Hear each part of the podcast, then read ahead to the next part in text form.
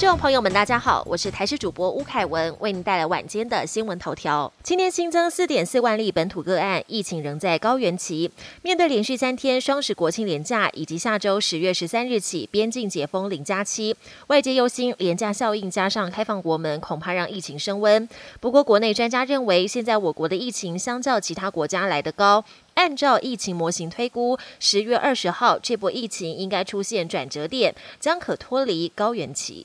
国泰世华银行 ATM 以及网银今天传出大宕机，许多民众反映到超市、全联、卖场好事多采买无法顺利刷卡付款。对此，国泰世华银行表示，由于稍早资讯大楼正在进行电力维护，导致网银 ATM 跟信用卡刷卡功能暂停服务，紧急启动应变处理后，已全面恢复正常。国庆连假第一天，中部地区天气相当不错，游乐园也把握机会推出了优惠活动。力宝乐园推出相亲月玩乐园，每人门票只要九十九元，穿着万圣装扮入园可享购票两百九十九元，寿星也有三百九十九元的优惠等多项好康。一早尚未开园，就吸引了不少家庭惜家带眷，等着排队入园。而另外在云林的剑湖山，则是推出了国际偶戏节等多项主题活动，身份证 ID 有一或或是零的，或者十月寿星等对象，全日畅玩二九九；coser 装扮入园，甚至有九十九元的优惠，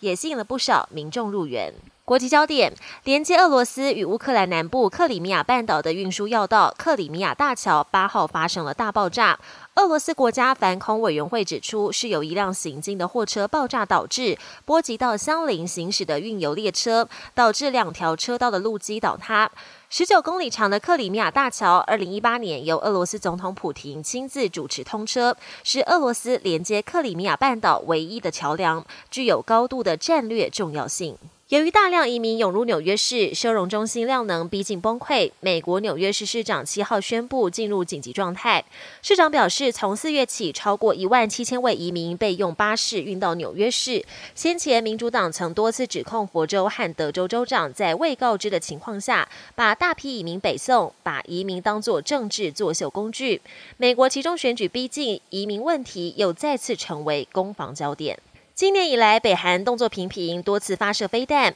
外界更担忧北韩将会进行第七次核试验。今天凌晨传出，在北韩境内核试验场附近发生小规模地震，瑞士规模二点五，深度约二十三公里。目前研判是天然地震。不过，国外的专家指出，这个地区近年来发生了多起小型地震，原因是试验场活动所引起的地质不稳定。南韩及美国官员都认为，北韩已经在丰西里试验场完成第七次。核试验的准备，这也将会是二零一七年以来首次核试验。